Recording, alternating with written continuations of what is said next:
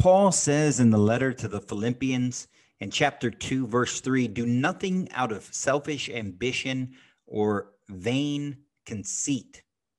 Rather, in humility, value others above yourselves, not looking to your own interests, but each of you to the interests of others. Good morning, Christian America. Isn't that how we should all be living?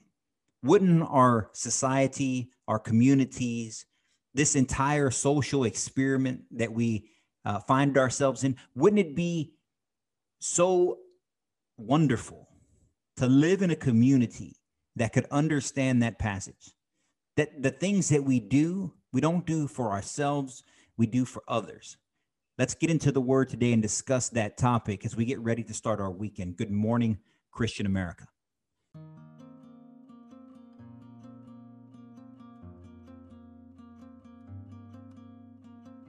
And good morning, Christian America. Eddie here is always representing the Christian American revitalization effort where we seek to revitalize the Christian faith across our nation, across across our land, in our communities, in our organizations, in our places of worship, because there's need there as well in our uh, organizations, in our schools, in our uh, institutions, in our lives, in our families, in our households, and in our hearts. We seek that revitalization of the Christian faith.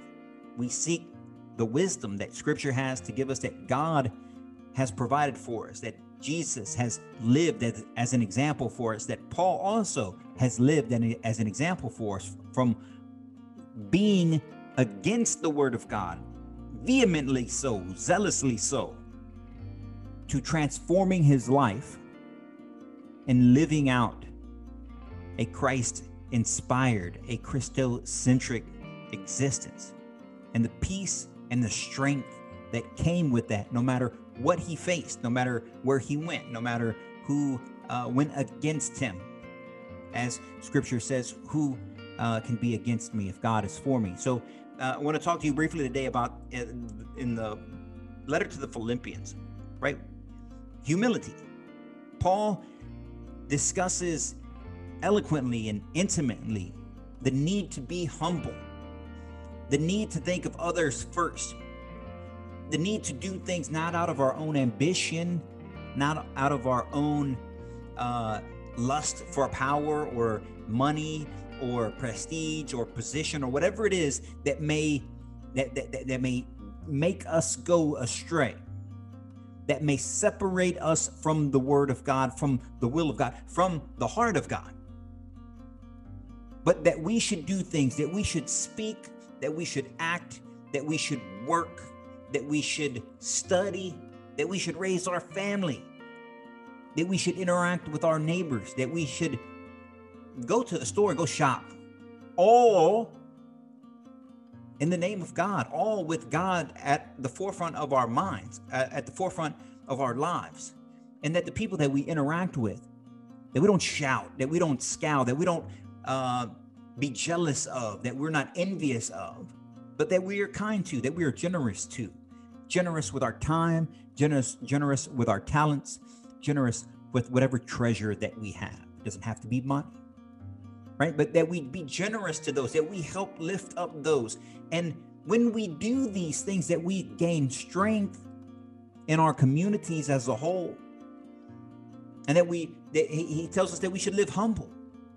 He says that we should be of one mind and doing nothing out of selfish, selfish ambition or vain conceit, but in the value of others above ourselves. And then he goes into a a very eloquent poem about Christ and who he is in, in this nature of humility, of humbleness. Although he had so much, although he had all the power and has all the power, he chose not to have others serve him, but he chose to serve others. That he walked from town to town, from village to village, from group to group, to synagogue to synagogue and he performed miracles not for himself or for the glory of himself, but for the people whom he helped. Specifically, so that even when he did these things, he told them numerous times, Tell no one of this. But yet they couldn't contain it. That's why we're here today, because when people hear the word of God, it's very, very difficult to contain. When you're touched with a spark of divinity, when God enters your life, you recognize Him, you recognize it, you know it to be true, regardless of what the secular world, regardless of what the natural world would say. You know the truth because you've been pierced with the truth.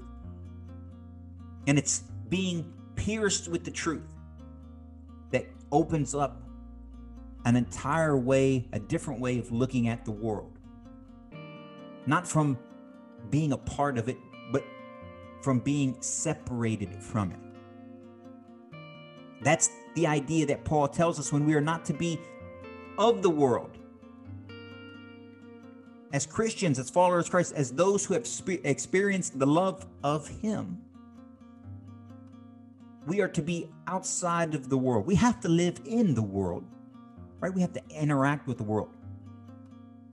We have to participate in the human experience here, this societal experience, uh, experiment.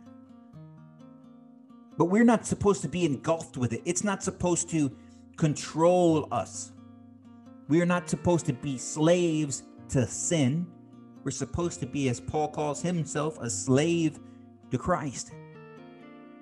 So that every word that we speak, every action that we take, no matter how small, no how no matter how seemingly insignificant, we dedicate that action, we dedicate that thought, we dedicate that word to God. And we speak in a manner and we act in a manner, we behave in a manner, we raise our kids in a manner, we interact with the world in a manner in which God would be proud of us. And that when we do achieve great things, when the world does applaud for us, we don't let that consume us. When we do receive rewards in the amount of money that we make, or the title of our job, or you know what we can purchase with the money that we make, or whatever it is that that the world congratulates you with. We don't let that go to our head we don't consider ourselves greater than God. We don't look at scripture that I hold in my hand today and think that, well, I think this is different. I think we're past these passages. I think that what he said here, I don't necessarily agree with. It's not about you. We aren't God. We aren't great. We are humble. We are servants. And when we lose sight of that, we start to seek refuge in the world, we start to seek prestige in the world, that road ends to emptiness. It's only in humility that we find God. It's only in faith that we find His mercy. It's only in His love that we find love and grace.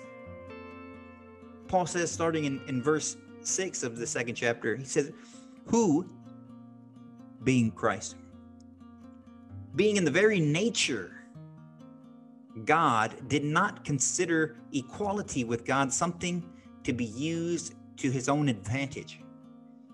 Rather, he made himself nothing by taking the very nature of a servant and being made in human likeness and being found in appearance as a man, being humbled himself by becoming obedient to the point of death,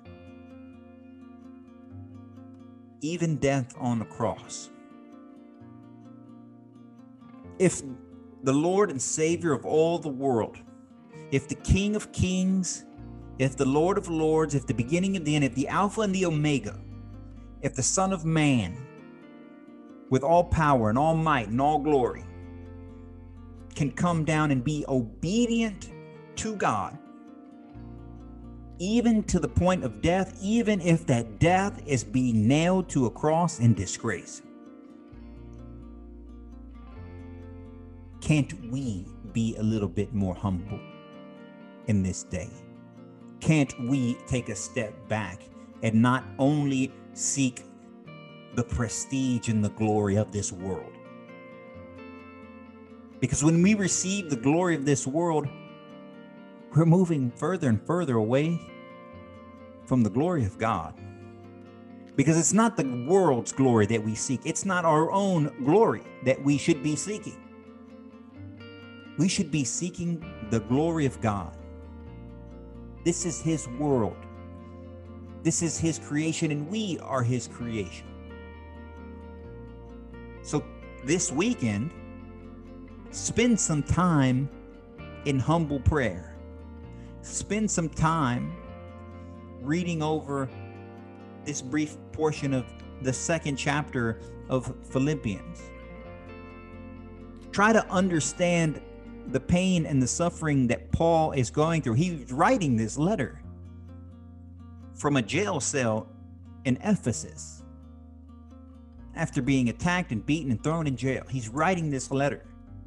It's not a happy tone that he's taking. He's saying he's a slave to Christ. But it's okay because being a slave to Christ, a servant of Christ, is how he starts, depending on your translation, this letter. Being a, a servant to the Most High God is greater than being a ruler of this world. For what good is it for one to gain the whole world but lose his soul? What good is it to be boastful in our own actions, in our own deeds, in our own achievements, only to spend eternity in that dark, fiery place that Jesus speaks about, where there's wailing and gnashing of teeth. There's eternity waiting for us, ladies and gentlemen. How do we meet God face to face? How do we spend that eternity with our Lord and our Savior in bliss, in love with Him, and avoid that fiery darkness? Scripture has the answer. Jesus provides it to us. It's our duty to find these answers and live the life that He calls us to live. So if you like messages like this, if you support what we're trying to do here with the Christian American revitalization effort, if you recognize the need to revitalize the Christian faith in this land, I'd ask you to share this video. I'd ask you to subscribe to this YouTube channel if you're watching this on YouTube. I'd subscribe to this Rumble channel if you're watching this on uh, our Rumble uh, channel. I'd ask you to like and share the Christian American revitalization effort, the Christian American uh, community Facebook page, Twitter page, Instagram page, Parler page, uh, locals uh, profile. We're on all the social media platforms. If you're listening to this on the audio only podcast, whether it be uh, Apple Spot, uh, Apple Podcast, Google Podcast, uh, Spotify, or any other podcast platform, I'd ask that you subscribe to it. I'd, I'd ask that you share it with your friends. I'd ask that you start the conversation of revitalizing the faith of those around us, revitalizing our own faith and the faith of our families, the, the faith of our communities, and the faith of our country. Because uh, if we continue down this road of secular destruction, it's not going to be good for us. It's not going to be good for our children. It's not going to be good for the rest of the world. And with that, ladies and gentlemen, until Monday, we'll, we'll come to you again to continue our journey through the Gospel of Mark. You're not going to want to miss Monday. Uh, we will see you then. Until then, you guys have a blessed weekend. Stay on fire for Christ. Stay blessed. Good morning, Christian America.